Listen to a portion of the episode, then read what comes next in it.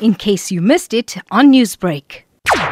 Unfortunately, with the events of the past two weeks of the looting and vandalism, most of the manufacturers had to close shop uh, for that period, obviously. And most of them that are major ones are based in the KZN or area.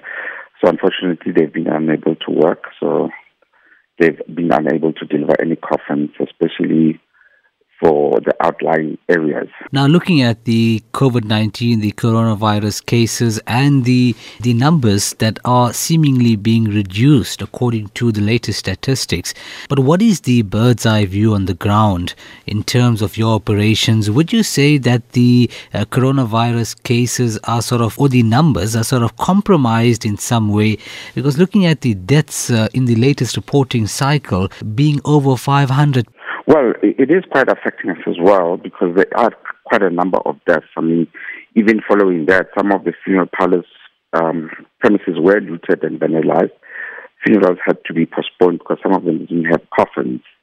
It, it is quite a problem. It is quite a challenge currently. Now, how has the recent unrest and lootings affected your operations as the country battles a third wave of infections?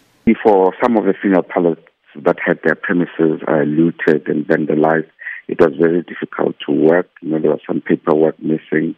Some actually, the coffins were vandalized and looted as well. So they didn't even have coffins. They had to postpone uh, a number of funerals by a day or three so that they can procure coffins. Uh, it, it is quite challenging and it was difficult in terms of operations as well. What more needs to be done by government to regulate gatherings which occur after a funeral has taken place? We do know that this has been a talking point amongst amongst yourself and government in a meeting yesterday. The only thing that government can do, I guess, is to monitor funerals because unfortunately gatherings do happen after funerals and we've got no control of it as an industry. We can only advise our clients that they make sure that they don't have gatherings, but unfortunately we don't have total control of it. So the authorities can take control by monitoring funerals, especially after the people have left the cemetery to go home so that the people disperse. I am aware that you had a meeting with law enforcement yesterday. If you could just outline the key areas that were discussed.